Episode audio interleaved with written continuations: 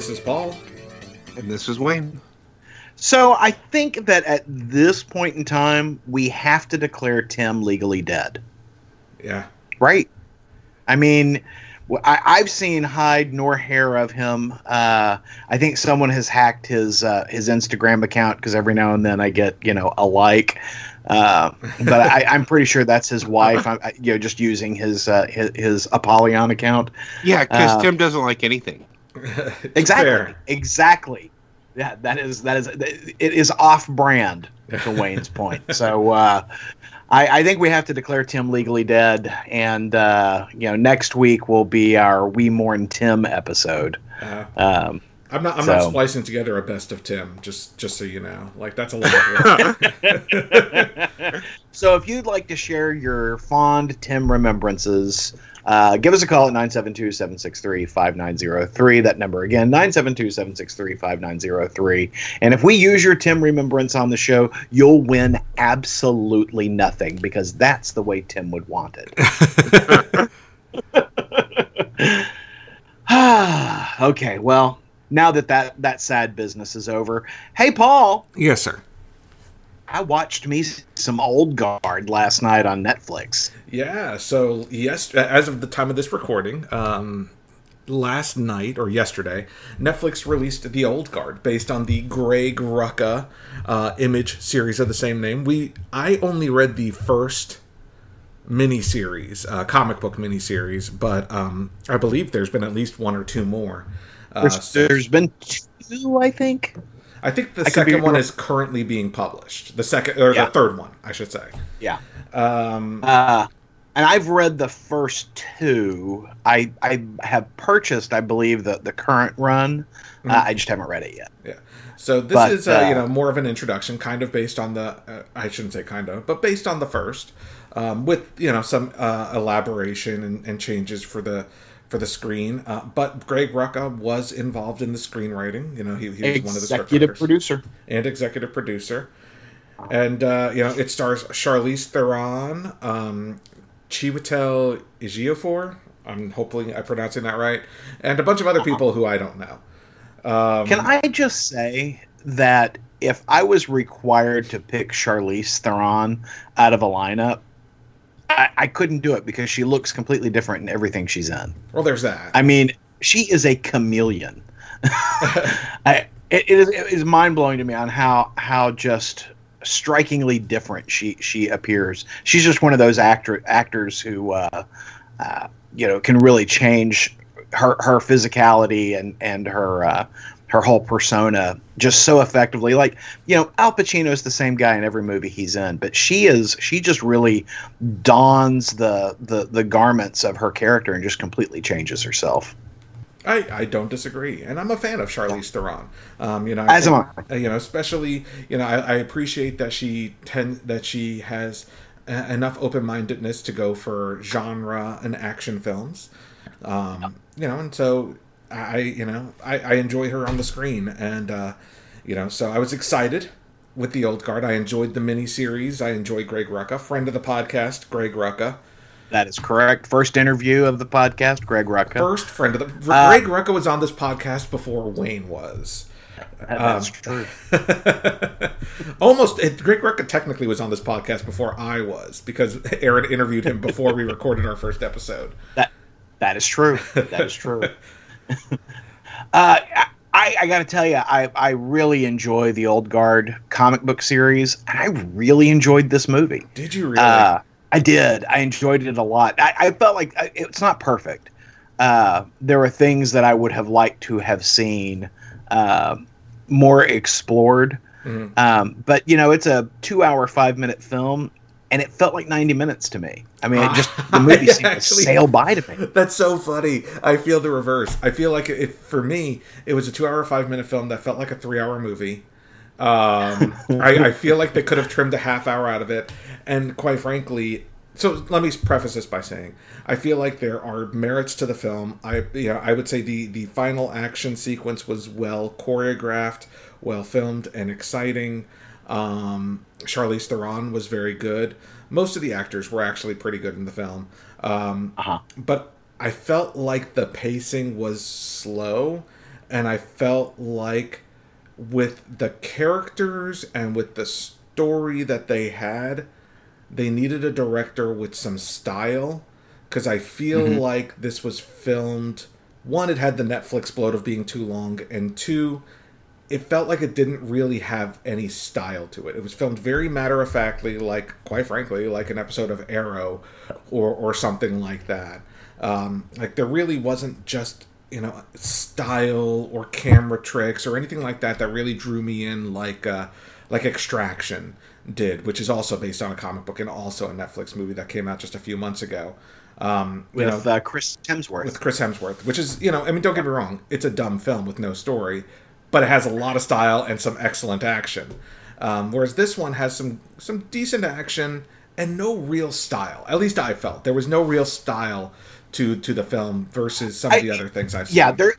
I, I, will agree. There's no fingerprints of the director on it. Mm-hmm. You know, uh, it, it, it is rather straightforward direction. Um, I will say that one of my issues with with the show, and let me just back up a second. The Old Guard is is based on the Greg Greg Rucka comic oh, yeah. book, and is about a a small band of uh, mercenaries who happen to be immortal. Think Highlander, right? Um, but this is, you know, these guys, you know, have no uh, idea why they're immortal, but, you know, they get shot up, they come back to life. Um, there's no, there can be only one. There's no, you know, don't lose your head. However, there is something rather like the quickening from, from Highlander, where when a new one yeah. is born, uh, meaning that they have died and come back to life for the first time. The others sense it. It shows up in their dreams, uh, and, and it helps them identify who that person is and, and to locate them. But yeah, think Highlander. These guys, you know, have been around forever, and. Uh, you know they, they fight for the causes they believe in and then some centuries that makes them a good guy other centuries not so much uh, but they, they kind of follow their own moral compass and you know you know choose their fights very selectively and that plays a part in both the setup for for the uh, for the movie as well as you know sort of the surprise at the end. Um, but my my big complaint about the film uh, is that it's the emotional beat is very much the same throughout the throughout the movie. Mm-hmm. Um, Charlize uh, Theron, Theron, uh, Andy in in the film. Yeah. Uh, she she is really at the same place emotionally throughout ninety seven percent of the film. Yeah. Right. Uh, she's dour. She's you know uh, very you know doesn't want to do this. You know, kind of a I don't even want to be here today kind of thing, or I wasn't even supposed to be here today kind of thing. Uh, and I, what I really wanted to see and I think what the what the comic book succeeds in so well that perhaps the film does not is the flashbacks. You know, think about you know uh, Highlander and how it flashed back to his earlier days. Yes, um, you got a real sense of the joy he had before he he his quickening, right? And you had a sense of his role in history. A lot of what you get about Andy in the film is told to you versus shown to you. And I'm sure a lot of that has to do with budget. Yeah, but because even the flashback sequence. I'm sorry, I didn't mean to cut you off. Um, no, you go ahead. But even the flashback sequence felt very TV movie. Like it felt TV uh-huh. budget uh-huh. to me. You know, they, there's a there's yeah. a brief flashback sequence, and it's all filmed in broad daylight again with no no style.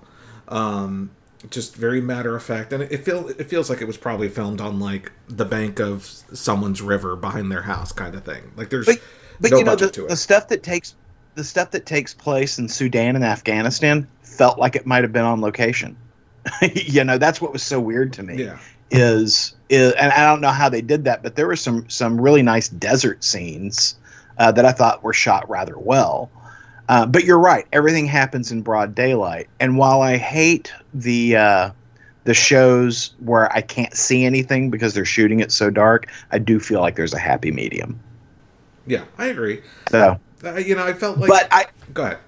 I, I'm I- I'll just say I rather enjoyed it. I'm going to watch it again because I, I did enjoy it so much. Mhm. Um, but what I what I really like about it is it felt like uh, it's a backdoor pilot. Very the way so. it sets up the way it set up the ending. Uh, and it didn't feel like a backdoor, hey, we're going to do a whole series of movies. It felt like there's a possibility that there could be a TV series behind it. Um, I, I don't know how you do that with Charlize Theron, but maybe you do. I don't know. Uh, I, I will also add one other thing. I find it amusing. You know, this was released under the Skydance ban- banner, which is uh, Roger Kirkman's uh, imprint, I believe. Um, and I find it amusing that Rucka got his produced on Netflix before uh, Mark Millar has really gotten anything of his done over there. Yeah, I'm kind of surprised that you know I know there was the Magic Order and Starlight or Star Uh-huh. something that was supposed to be Uh-huh. you know coming, but that they're they're definitely kind of taking their time on those. Yeah. Well, Yeah, I think I'll give the movie a shot based on your guys' description because it sounds interesting. I just didn't know anything about Old Guard. I knew the name, but that was it. I didn't even know what it was about. Yeah, I strongly recommend the comic, but you do not have to have read the comic to watch this film. no, no, not at all. You know, it definitely stands on its own and fills you in on pretty much everything. Um, and I think the comic, God, I, I don't want to misspeak, but I feel like the comic, the original series, had art by Eduardo Risso, or someone kind of similar to him in style. Um, oh, Leandro Fernandez. And so that's why you know, with because it's such a strong sense of style in the comic, I was hoping for something similar in the movie. But that being said, overall, if there was a sequel, I'll watch the sequel. If it's a pilot for a, a mini series or an ongoing series or something, it, it's probably planned to be movies. Um, you know, I would watch that. I would recommend, like uh, you know, I mentioned it earlier in the conversation. If neither of you have seen Extraction, it's um, it's based on a. I comic- started it. Mhm. I started Extraction. I think I'm 30 minutes into it. He gets he gets the kid out, and that and that's where I stopped. Yeah, And I, I just stopped because I moved on to something else, not because I hated it or anything. It is pretty much once that happens, once he gets the kid, it is pretty much just nonstop action um, till the end. And again, there's no real story to it. It's basically like a modern day Commando type movie. Um, but And those are okay. yeah, but it's filmed by the same. The director of it is the guy who has done the action direction for um, all the Russo brothers Marvel films. So all those Yeah. cool action sequences in the Captain America Winter Soldier and Civil War and Avengers, they were you know he was the action director for those, and this is his first feature length direction. And again, it is based on a comic book by Ande Parks. Um, who you know I'm I'm a fan of. He he did a pretty awesome arc on uh, Green Arrow with Phil Hester. Uh, so I mean, I mean it's it's it's definitely worth watching if you like big action. Yeah. You know, and uh, speaking of Netflix, other news uh, on Netflix and other comic related news, uh, Sabrina has uh, been announced that it is. You know, I, I keep hearing canceled. In the you know you if you read articles about it, it sounds like Chilling Adventures of Sabrina has been canceled. But if you actually read the articles, you see the creators of the show say, "I appreciate that Netflix has allowed us to go on our, go out on our own terms and give the story a definitive ending." So Yeah. you know, maybe they just got maybe they have been canceled, but given one season to wrap it up, kind of thing. Or Yeah. you know, maybe the creators just wanted to wrap it up after four seasons. Who knows? I just find it amusing that that more episodes of Sabrina have come out on Netflix than issues of the comic have been published. I think they only got to one, Yeah. right? I mean, how many issues of that comic actually got published? You know that that Archie imprint. I don't remember what it was called. You know, the Archie horror imprint. It was probably just called Archie horror.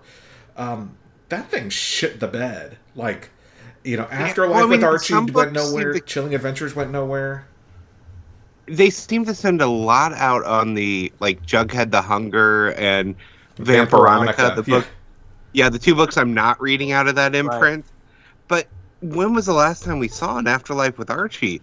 And I loved that book. Yeah, that book was really good, and then it just kind of stopped. And you know, to my, I, I think the issue isn't the artists. I believe the issue is the writer, um, Roberto Aguirre Sacasa. I think something like that. Yeah. Who's not well, only because he's been busy producing Sabrina. yeah all the and Riverdale, and I think there was some Yeah. other spin-off of Riverdale on television as well. Uh, Because you know Katy his TV Keene. work is his TV work is going to pay him a whole lot more than his comic book Yeah. work.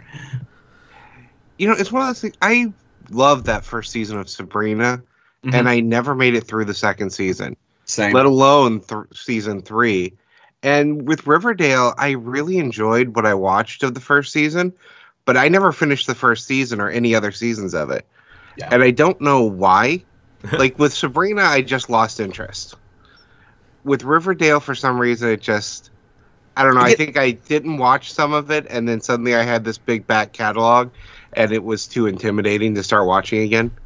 I feel like my problem with Sabrina is that it was too much of a good thing. I felt like I was continuing to eat this terrific pie, and it was just too much. And you know, so I stopped watching because I'm I sort of devoured the first season, you know, in a weekend, if I recall correctly. Mhm. And then you know, the I think they did like a Christmas special, and then the second season came along, and I was like, okay, I got to walk away from this. And I've honestly kind of forgotten it was out there. You know, for me, in both situations, I enjoyed the first season of both shows, except the season finales established a status quo that I wasn't particularly interested in. So when season two came out, I'm like, oh, like the show that they set up for this coming season isn't one that I particularly have much of an interest in. So I'm out. Yeah. Like, you know, like there was, it didn't become required viewing after the first season. Yeah. Yeah, Yeah, that's a really good point because that's how I felt about Sabrina. Is I didn't like where it left off at the end of the first season, and season two I started and I just didn't enjoy it anywhere near as much as season one. You know, I compare it to a show like Ozark or Yellowstone, and those first seasons ended. And I know neither of those are comic shows, but both those first seasons ended, and I was anxiously awaiting the second season. With Sabrina and Riverdale, I was like, eh, okay, I'm good. Like I got enough, you know. Yeah. Um, so you know, I, I think those are, i- i- you know, it's a. I don't. I, I don't anticipate that I will ever finish Sabrina unless you know we we lose all other forms of media that would uh you know interest me over the next few years. Um, Well, it seems like DC Universe got enough of Stargirl. I think I think HBO has enough of DC Universe. I think uh, I think the writing is on the Yeah. wall. You know, we talked I think last week, and I don't remember if this was recorded or not. That DC Universe was offering um, a plus up deal to get HBO Max for an additional five bucks through the end of the year, and you know I think it was offline. I commented. I feel like what they're doing is they're setting up for you to be used to paying fifteen dollars a month, so that by the end of the year they're going to say DC Universe is done keep paying the same price and get HBO Max instead, and, and keep all the content that you've been getting, um, except the comic books. I'm assuming, um, you know, and it with between Doom Patrol being a, a joint venture between DC Universe and uh, HBO Max, and now Stargirl has been renewed for season two, exclusive to CW. Yeah, Um, which is like the writing's really wall. annoying to me, but because I don't watch TV as it's coming out normally, but I'm watching this as they drop the episodes on uh, DC Universe. I don't want to have to go over to a CW app because I'm not going to watch actual CW, and I don't want ads. I'm assuming that it'll probably, you know, they'll, it, it'll. I don't know if CW shows come on Hulu or what. Um, They go to Netflix. yeah. So Uh, you know, like I mean, Flash winds up there like like two weeks after the uh, season finale. Uh, same thing with uh, you know, I think Legends of Tomorrow comes out a little bit later, and uh, you know, all the Arrowverse shows uh, drop f- fairly quickly. Um, Yeah, and So- CW does have its own app, and it's one that I can get on my TV, and I have those have installed. commercials though, yeah, Exactly. You know, I and annoying commercials that you can't zip through. I know, mean, and, I- this- and I- it's the same commercial. And if you rewind, you have to redo the commercial again. Oh, it is crazy annoying. I hate I hate those uh, network apps. Yeah. So you know, I, I think uh, I think we may have till the end of the year for DC Universe as far as the comic book aspect of it. I'm I'm curious what'll happen there. I'm assuming they will probably just remove all media content from DC Universe and maybe just make it um, a comic app. But I think even Marvel is ending their Marvel Digital Unlimited, uh, you know, uh, comic. So or you know service. So I don't know what DC's going to do. You know, if they'll just Yeah. you know sign up with Comixology Unlimited or whatever. You know, they they definitely have. Um, they're embracing their digital, you know, customers as of late since uh, you know this uh, Corona stuff started. So we'll see. Yeah. But I, I do think new, you know, despite the fact that Titan season three has been announced, I really don't think it's going to end up on the DC Universe app. I don't think there will be a DC No, Universe I- app come January. I think those uh, those more traditional primetime ish uh, original content on DC Universe is going to find homes elsewhere. Yeah, I'm really it- curious where they'll put Harley Quinn. Yeah, probably HBO. I- It's all going to go Max. to HBO, HBO Max, and I think it's Yeah, because they need I- I- HBO Max to be successful. I agreed. Yeah, I'm And betting they're tell ya- looking at the numbers of people that actually are reading the comics to decide if it's worthwhile or not. It would be really nice though if Marvel and DC both just folded those entire catalogs into Comixology Unlimited. I would then subscribe to that, which I already do because I have a Amazon Prime, uh, and just you know actually use that more. Mhm. One of the things I enjoy about the DC Universe app is not necessarily the original primetime content that they have, but the original comic book content they have with interviews with creators. Uh, you know, the the I, I could not be less interested than their random people talking about the comics, but them sitting down and talking to Jim Lee, Greg Rucka, Marv Wolfman, all these you know fantastic DC creators, and having those there, and the, the different documentaries that they have on there. Uh, I think that I think the DC Universe app is a great place for DVD bonus material to live. Yeah, there's Uh, a really good mini on there that is I can't remember how many issues, but they just go through the Grant Morrison Swamp Thing issues, Mm-hmm. and they, it's just they are making fun of the all of the insanity in a very loving way, issue by issue, and I've been really enjoying that.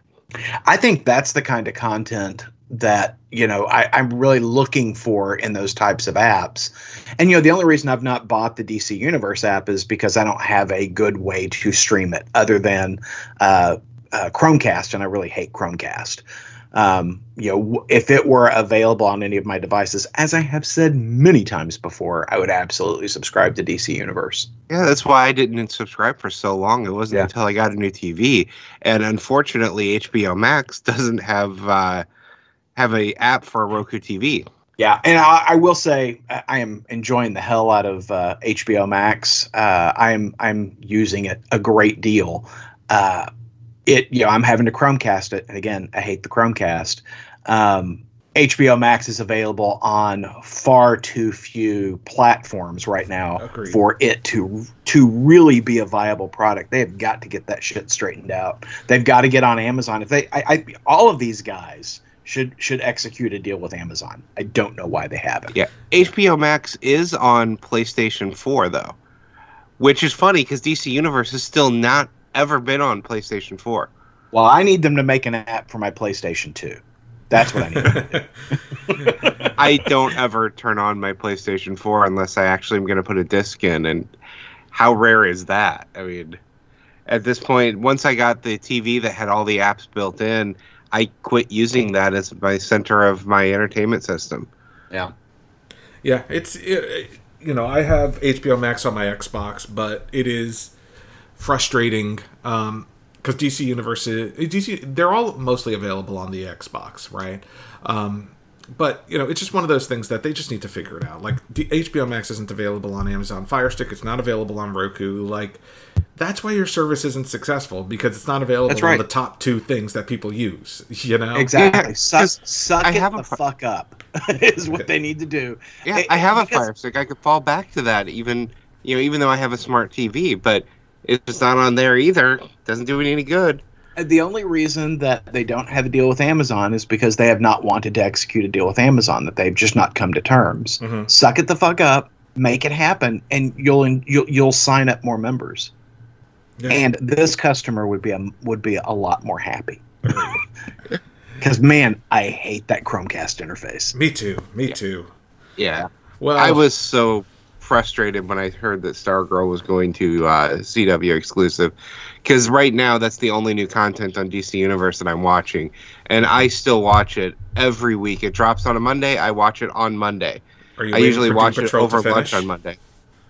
Yeah, because I started Doom Patrol but I like I want a marathon Doom Patrol. I don't like watching it week to week. Gotcha. Agreed. Well, you know, um, speaking of HBO Max and DC, it was announced yesterday that um, a spin off to the upcoming The Batman movie uh, from Matt Reeves and starring Robert Pattinson, uh, they're going to be doing a Gotham PD series on HBO Max. Uh, you know, I'm really hoping this is going to be that Gotham Central show that we've been want- been wanting forever. I hope so. You know, I, I, I do hope so. I uh, I'm, I'm excited. Yeah, you know, I we talked about this movie uh, a couple weeks ago on the podcast and how I'm like, meh, on the movie. Um, but you know, I'm I'm actually more excited about this TV series than I am with that movie. Yeah. And Yeah, know, definitely. I'm not excited at all about the film, but uh, with the exception of, well, it's the the Flash movie, I guess that I'm interested in. Yeah. But uh, but I when they when they mentioned this, I am filled with the same hope that I was filled when I heard about Gotham, and then you know disappointed in Gotham. yeah, uh, but I, I would really love to see a, a Gotham Central style show where, you know, Batman doesn't show up. We're not looking for Batman. You know, it's how the the Gotham Police Department detectives uh, deal with crime in Gotham and how they've got to race the night because you got to solve your crime before the end of the day because if you don't, Batman's taking over at night. yeah. I You know- love that. You know, poor Tim is rolling over in his grave that we said something bad about Gotham. I know, but boy, I hated that show. I did. I did not like it either. yeah. Oh, it was terrible. And you know, so as we're talking about the DC universe and this upcoming Batman movie, a, a couple weeks ago we were on the show. Um, I think the last episode we released, you know, we had well, I had mentioned the rumor that Ryan Reynolds may be coming back as Green Lantern as a cameo in the Zack Snyder Justice League movie. Now, you know, so this week, Umberto Gonzalez, who's the heroic Hollywood guy, I think, um, and you know, he works for a pretty decent company. He's got, you know, he's got that insider knowledge, and he debunked a lot of the DC rumors that you know that were coming out, like, oh, Bat- Ben Affleck is signing a deal to return as Batman, Green Lantern. You know, he debunked that, things like that. But on the flip side, it's one of those situations where every, you know, he said, well, my insider information says this isn't true. And there's this other person that also supposedly has insider information that's saying it is true. So I don't know which fake insider news to believe. um, so I'm just holding out hope. I'm just looking forward to the Snyder Cut next year. I'm looking forward to the Gotham PD series. Um, you know, hopefully this Flashpoint movie that at least we know that the Flashpoint movie is a real thing. Well, if it happens, um, and that but Michael Keaton, you know, is back as Batman. So, you know, there are real things that we know are happening. Yeah, it's amusing to me all of the uh, news that keeps coming out around the DCEU because I just don't care about the DCEU except now with that Michael Keaton is in, is involved. Suddenly, I'm interested again. Exactly. Yeah. But until that announcement, I had no intention of ever watching another DCEU movie except for Wonder Woman. Well, oh I'm- yeah, I'm- that's coming I'm too. stoked. I'm, I'm ready. I'm stoked. Me too. Me too. Give me, give me some of that Snyder cut. Give me some of that, uh, uh, you know, Michael Keaton in the Batman suit again. I'm, I'm excited. well, you know, Give me, give me. Gimme, But you gimme. can hold on to your Michelle Pfeiffer in the Catwoman suit. I, I'm gonna pass on that. hard pass. Well, you know, since we're talking about Flash and, and, and reboots and stuff, I picked up the trade paperback of Flash Forward uh, that came out this week. You know, we talked about this the conclusion of this series a little while back because it ends with Wally West getting the power of Doctor Manhattan, and the next time we see him is in the pages of Death Metal number one, where he's been taken captive uh, by the Batman who laughs. And you know, it's one of those situations where, you know, long story short, th- there was this whole plan for there to be a um, DC fifth generation 5G, um, you know, where Luke Fox would take over as Batman. Um, Damian, no, uh, uh, Jonathan Kent, not Jonathan, yeah, Jonathan Kent would take over as Superman, that kind of thing. Well, obviously, you know, with Dan DiDio gone, those plans have been scrapped. Um, you know, there's no clearer evidence of that than they just recently solicited, solicited Batman issue 101, when originally 100 was supposed to be the last issue before the relaunch. Um, and James Tynion IV is staying with the title. So, 5G has been scrapped, as has everything that was leading up to it, uh, including a Generation Zero free comic book day issue, which with free comic book day, you know, kind of you know during the you know canceled during the pandemic and now the titles are coming out weekly uh, starting i think next week throughout the summer at your local comic shop. Uh, dc was not uh, announced that they would not release that generation zero free comic book day issue. However it was actually included in the trade paperback collection of flash forward and so in addition to getting caught up on the series i decided to go ahead and, and pick up pick it up because I wanted to see what that story was intended to be. Um, and I will say, you know, I I enjoyed the sh- the story. I thought it was very cool. Um, you know, it, it's basically the story of Wally West, you know, with the power of Doctor Manhattan, working his way back through history and choosing and basically rewriting history to bring back um, continuity, like Barbara Gordon being Oracle and you know Blue Beetle dying and Superman dying and being reborn and the original Teen Titans and things like that. Like basically he's bringing back the original con you know the post crisis first crisis continuity. Um, which I thought was pretty cool. Uh, except the story ends with someone changing the multiverse again, like while he's trying to fix it and corrupting it, and it ends up being the Batman who laughs. So it's kind of a big, big nothing. um, you know, like because basically, and I don't know if that was the original intent or if it just got rewritten because of the canceled 5G. Because it basically seems like Wally West was going to fix history, and then the Batman Who Laughs screwed it up and captures him at the end of the book, which leads into death metal. Um, so it, it's just kind of funny. Like I don't, I, I would, it, at some point in the future, I'm assuming we'll get the real story of what actually happened uh, with 5G because it, it to me feels like it was going one way and then all of a sudden the story changed. Um, yeah. And maybe that's exactly what happened. But uh, you know, we'll we'll see what happens in death metal. I, you know, clearly death metal is is meant to do some type of continuity rearranging, um, but it doesn't really affect any of the main DC titles right now. So there's a lot of interest, weird stuff going on in those books right now. So just kind of curious to see how it all shakes out at the end of the year but I enjoyed the I, I did enjoy the short story, and I'm looking forward to rereading that whole Flash Forward series in one bucket because it's kind of like the redemption of Wally West. I can't believe you bought an entire trade paperback for that one little story for a free yeah. comic book, right?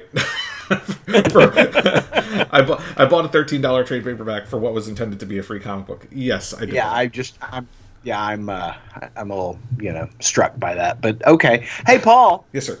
DCeased Dead Planet number one one of seven came out this week. Oh, seven uh, issues. Yeah, seven issues of this thing. Um, we really enjoyed uh, the previous iterations of DCeased. Um, uh, Wayne, did you pick this one up? Oh yeah. Okay, I just want to make sure that all three of us are in on this one. Um, Seven I issues some... that probably could be three if they actually made intelligent decisions. uh, yeah, yeah, I've got I, I had some issues with this book. Uh, I liked it. I'll say that up front, but uh, I, I, had some issues with this book. But before I jump on it, Wayne, tell me what you thought. So I have some issues with the book too. However, I also have my happy moment of the year so far reading a comic in okay. this issue, and that was Krypto. But why did they leave him behind? I have that same problem of why why was he behind?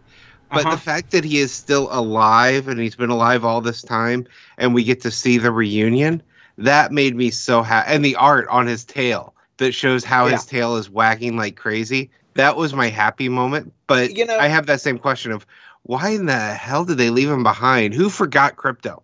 So what remember, kind of horrible dog owner are you, Jonathan Kent, to leave behind your dog on a zombie infested planet. So, you know, in the uh, previous volume, the uh, the survivors of the uh, uh, anti-life equation on Earth had to flee to another planet to survive, leaving Earth to be a zombie infested ruin.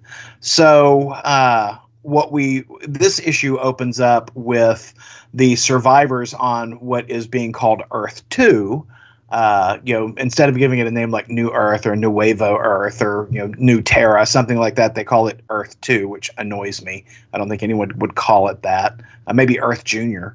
Uh, uh, It is a very it- DC name, though. it is a very DC name. The uh, the survivors get a distress signal in Morse code from the head of Cyborg, um, and so they return to Earth, which is where we dis- discern that uh, you know they just abandoned Krypto, and so you know Krypto is happy to see Superboy, and I'd like to point out I have kennelled my dog before for an afternoon, and when I've gone to pick up my dog, she has been so upset with me she wouldn't even look at me you know? And and so you know it's been five years that Krypto has been on the zombie infested ruin of planet earth and he's happy to see superboy. This uh, Krypto is much more forgiving than my dog. Just saying. Um but i gotta tell you as a as a dog owner if i'm fleeing my burning home uh, the first thing i'm doing is making sure the dogs are in the car then making sure that the wife is in the car uh, i'm just saying the fact that he left that they left Krypto on, on planet earth with with all the zombies i don't understand this Yeah, I might forget the wife, but I'm not forgetting the dogs. exactly this is my point i I- i'm just really blown back by that uh anyway continue wayne Yeah, I was very happy to see Krypto again, though. I like Jonathan Kent's costume, the design of it. mm-hmm. But yeah, it seemed like it's like have you people never seen a zombie movie? Uh-huh. They are Well- making such stupid choices. it's a horror movie you know is what they've written here. And it's it's one of those horror movies where the horror can only happen if the heroes make terrible terrible decisions. You know and it's not even that they've got somebody on their team that betrays them. It's just them being stupid. And i'm sorry these characters are all much smarter than they are written here. Yeah, and I mean, you could say that maybe Jonathan and uh, and it's hard to even say that Damian Wayne is inexperienced, but you could say maybe that Jonathan's a little inexperienced, but Diana or uh, Dinah isn't. You know, she was Black Black, Canary. Canary. for a long time before she Yeah. became Green Lantern, and she should be smarter than this.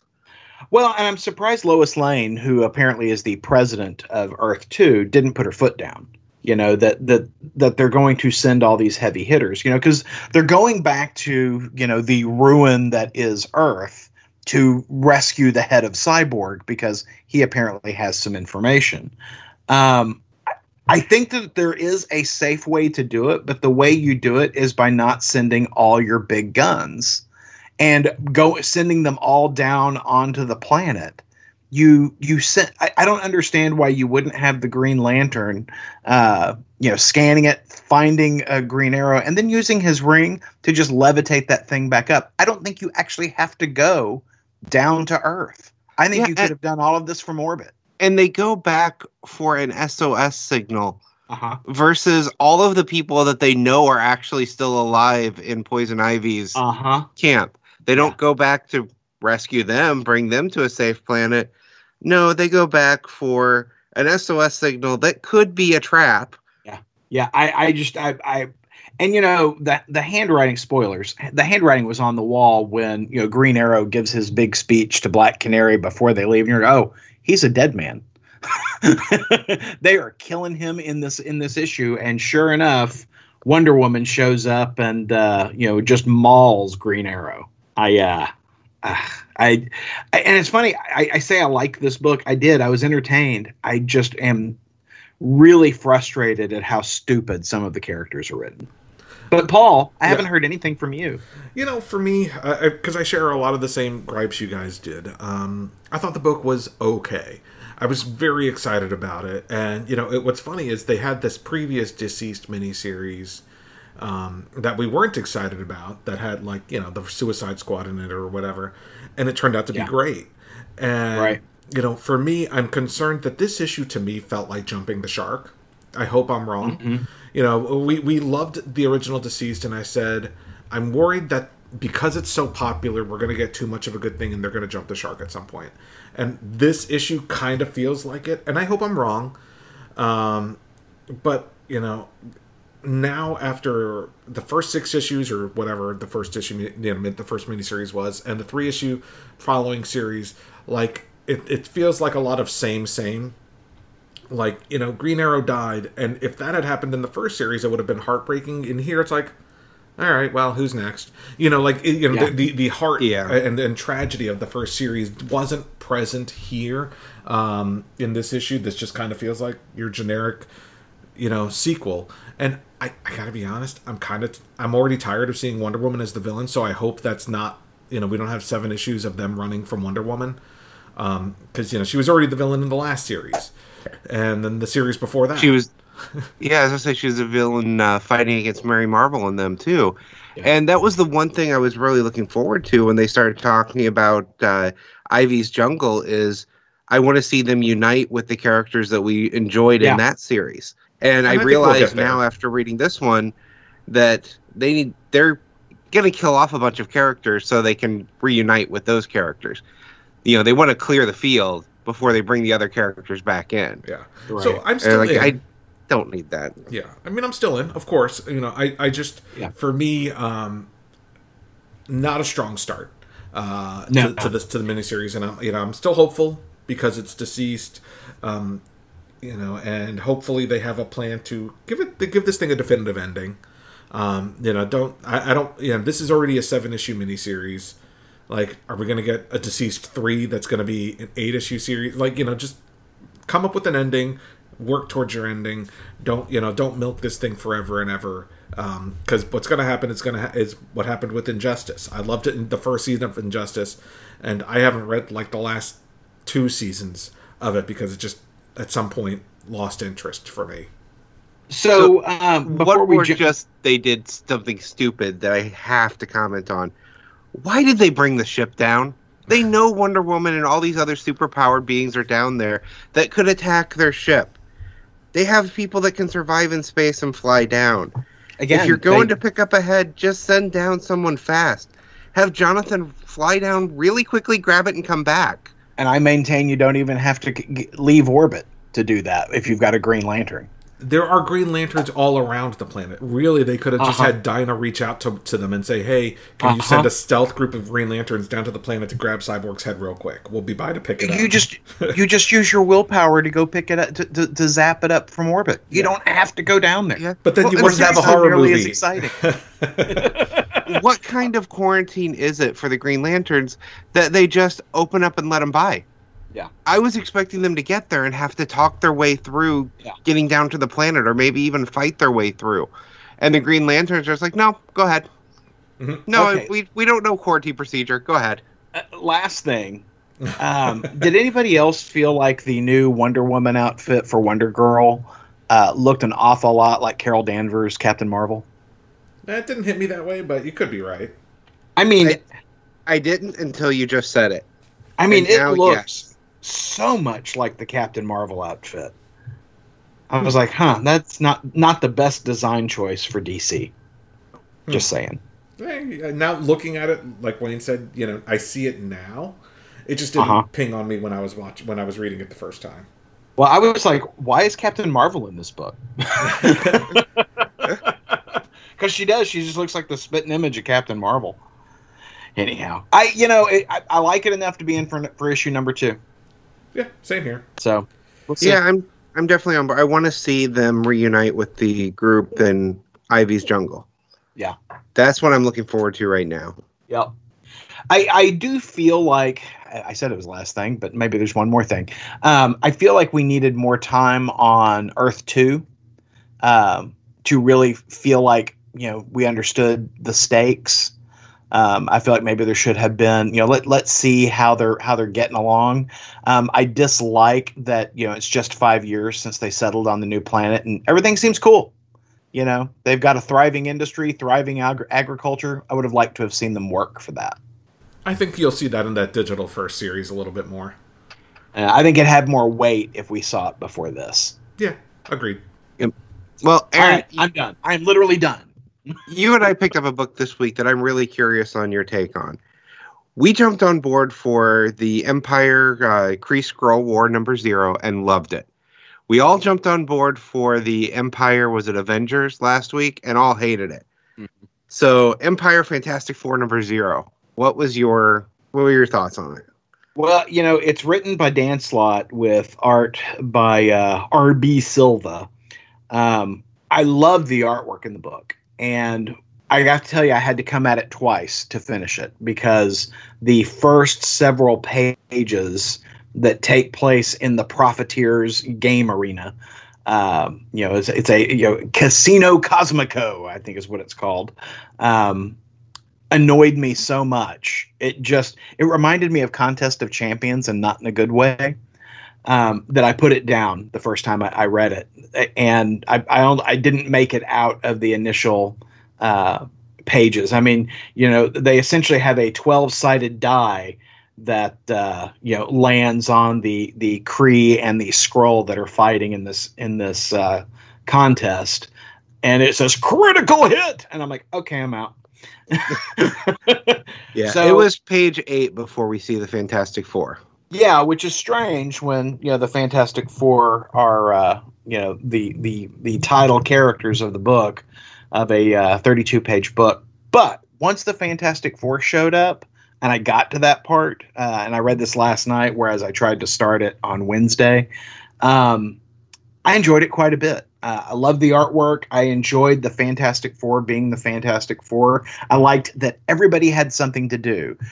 Johnny, Ben, Reed, Sue, the two kids. I mean, I I, I liked uh, I liked that everybody w- was was working. Everybody was doing their thing, and it didn't feel like anyone was being paid any short shrift. Um, I, I I I dug it a lot. I do have concerns that there is a panel that I sent to you guys last night uh, that Johnny is caressing Ben's belt buckle. And I, I'm a little concerned about what that says about Ben and Johnny's relationship. Ben is a married man, for God's sake. Uh, I am. I am just not. I, I'm. I'm a little concerned about Ali, for Alicia's behalf. I. I. Uh, I. For God's sake. But uh, other than that, you know, I, I really enjoyed the book. I, I enjoyed it a lot. Tell me. Tell me What what I- you thought. What I really enjoyed is once the Fantastic Four show up, it felt like the book I'm reading in Fantastic Four, and it's because Dan Slott was writing it too. Yes. But it, the characters all felt like they're they feel when I regularly read the book. It was the whole family vibe. I love that when Sue catches the kids uh, gambling, instead of just dragging them off, she starts cheating for them Uh huh. because that was just it was amusing. It's one of those that's not something you normally expect a mother to do, but they kind of need their ship back and they need fuel. And it helped defeat the profiteer, right? Yeah. he's an elder of the universe.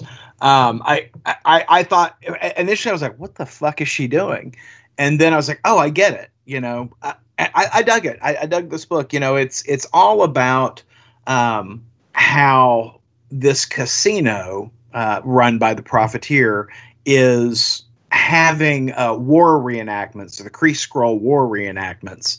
And you know, you think that these are you know old and gnarled uh, veterans of the Kree Skrull War. They've got one Kree, one Skrull, and they're having to put them back together at the end of each match. They're kids. They're kids who have been bred for this sole purpose, and so of course that goes all over Ben Grimm. And they liberate these kids by the end of the by the end of the story and Yeah, take them they- home with them. They don't just find their way out; they bring the kids with them because they're the Fantastic Four. Yeah, and I mean they they literally extend the arm of family around these two kids, and uh, I I thought I Dan Slott has really found his his groove in writing the Fantastic Four, and I truly believe that Dan Slott's voice has been Grimm. Um, Yeah. I, it, it, I I feel like I'm hearing Dan Slott talk through him and how charmed uh, Ben Grimm is by these kids and we've seen in in previous iterations that Ben is really good with kids, and and you know these kids are t- literally talking about murdering each other, and you know Ben says, "What? They're kids, and those little voices of theirs, oh, those still kill me like tiny chipmunks." I I, I, I, I love the way these characters are written. The I- thing I- I found dug the really book. The other thing I found really interesting is the end of the Avengers one set it up like the Fantastic Four were leading the armies to Earth, and it was going to be Right. Avengers versus Fantastic Four. And you see in this issue that's not at all what's going on. Yeah. Fantastic Four just drop out of like hyperspace or whatever it is, and into the middle of all of this armada. Yeah. it's a good book. yeah, it's so two out of three of them have been good. So I'm on board for Empire number one. So, Paul, Yes, sir. you and I went back to school this week. We did. You know, it was. It's been months since the first issue of Strange Academy, uh, written by Skottie Young, art by Humberto Ramos and Edgar Delgado, and uh, you know, much like this week's issue of Doctor Strange, I was hesitant to jump in because I'm like, I don't remember much about the last issue. Um, Uh, Did you have the same reaction I did? We're only on issue two. a That's bit, where I was. I was like, it seems like we should be further along. Well, really, course, this is know, the second pandemic. issue in six months, right? I think the first Right, issue was yeah. uh, you know, around February, something like that.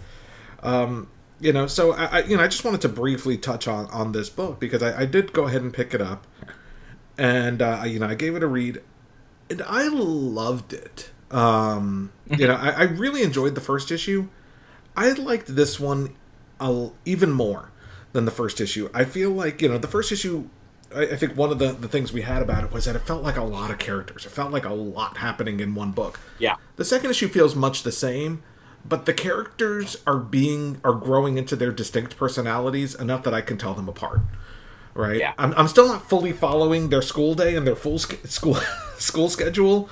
Um, I, I think that's intentionally chaotic. Uh, but I, I am I am I am being I am distinguishing the characters. They all have um, distinct personalities, and that's hard to do when you have roughly like a dozen main characters um, you know, in, in this book. But uh, you know, they, they they are distinguishable. They are visually different. You've got Emily, Doyle, Shaylee, Alvy, Iric, Desi, Zoe, Gus, German, Toth, and Calvin, and they all have just different looks, different appearances, different personalities, um, and that's hard. That's hard to do. Um, and I, I enjoy.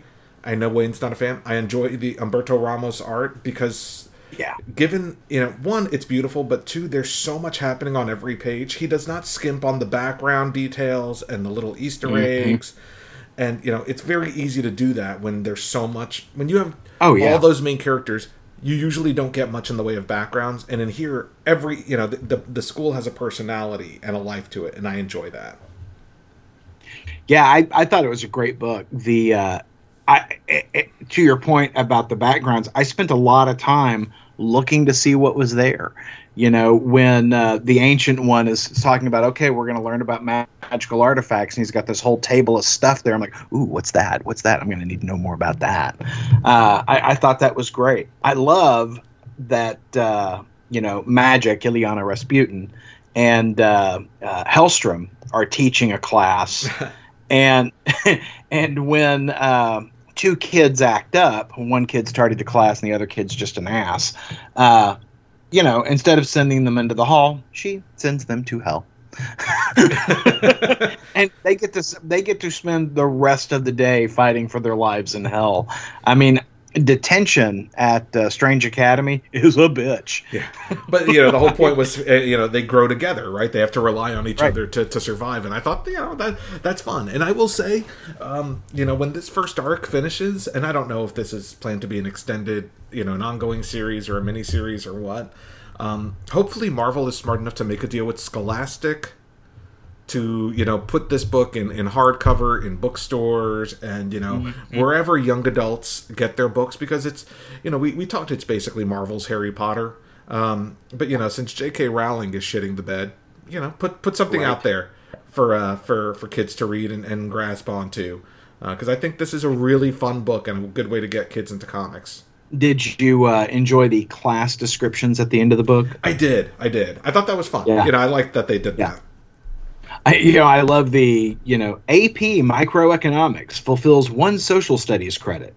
Equivalent to an introductory level college course in microeconomics, students will learn to think about the individual economic decisions, make and get to know the forces and principles that influence their behavior, such as markets, policy, uh, mala suerte, scarcity, cost benefits, marginal analyses, and hashizo. Instructor, Senor Magico. well, and I like that Doctor Strange's name is crossed out. Like he's busy. Zelma's going to teach this Yeah. class. Yeah, and written So- in crayon. Yeah. Zelma. yeah, so you guys didn't read uh, Doctor Strange this week. They do reference Strange Academy, and he actually goes there for a couple pages and makes a comment about how it's this it's this place that he sometimes kind of teaches, but he doesn't have time to actually do anything with it. Mm-hmm. So I got it. I did get a kick out of that quick reference to it. I like I appreciate that connection. So it's a fun book. Definitely recommend it if you're if you're if, you know if that's your type of uh, your type of book. If you love things like Wolverine and the X Men, and you know kind of seeing young heroes um, come into their own, like Avengers Academy, that kind of stuff. This feels like that kind of book. Yeah, it's good stuff. I recommend Sure. it. Uh, hey, Paul, Yes, sir. What, what's coming out next week? Next week we have, uh, you know, since we're talking about Marvel Comics, we have the new issue of Avengers featuring the Age of Khonshu issue two. You know, continuing that excited about that. storyline. Um, Yep. We also have Empire issue one uh, from Al Ewing, Dan Slott, and Valerio Schiti. Uh, are you guys picking up Empire issue one? I am. I am. I'm on the fence. We'll see. We'll see how I feel next week. Um, from DC Comics, the Road to Joker War continues in the pages of Nightwing, written by Dan Jurgens. Just putting that out there. Uh, And I know you're really enjoying the Road to Joker War. I really am. I really am. I think James Tynion the Fourth is doing a bang up job. I'm looking, and I'm, I'm actually going to pick this issue up. It's Nightwing versus Punchline, and Dan Jurgens, um, you know, rarely steers me wrong. So I'm going to pick up the newest issue of Nightwing. You know, this is building up to Nightwing re re, you know, getting rid of the Ric Grayson persona, going back to being Dick Grayson. Um, so I'm going to pick up Nightwing issue 72. Um, also from DC Comics, we have the third issue of Strange Adventures from Tom King, Mitch Gerads, and Doc Shaner. Uh, Dark Nights Death Metal issue two is coming out as well. Um, I would imagine because of the the, the coronavirus related delays, this series might actually be released on time. Fingers crossed. um, you know, and from you know other independent publishers from Boom, we have Once in Future issue nine, and uh, Wayne, just of interest to your uh, tastes and my tastes, um, Transformers eighty four. Uh, Secrets and Lies is a new Ooh. miniseries featuring a tale in the original Transformers comic universe. Um, written by Simon Furman, art by Guido Guidi. Oh, I'm on board. Yeah, I'm, I'm, I might check that out. Very So, good. Well, stuff next week. remember to send us your fond remembrances of Tim. um, and, and you can do that at 972-763-5903. That number again, 972-763-5903. How else can they get those fond remembrances to us, Paul? You can also hit us up on social media. We are IOM Geek on Facebook, Instagram, and Twitter. Hashtag Ragey Red Tim. All right, guys. All right, guys, we'll we'll do it all over again next week. Bye. Podcast theme music graciously provided by Mark Andrew Pope. For more information, visit markandrewpope.com. Funny Books with Aaron and Polly is a production of ideologyofmadness.com. No Spider Man clones were harmed in the production of this podcast.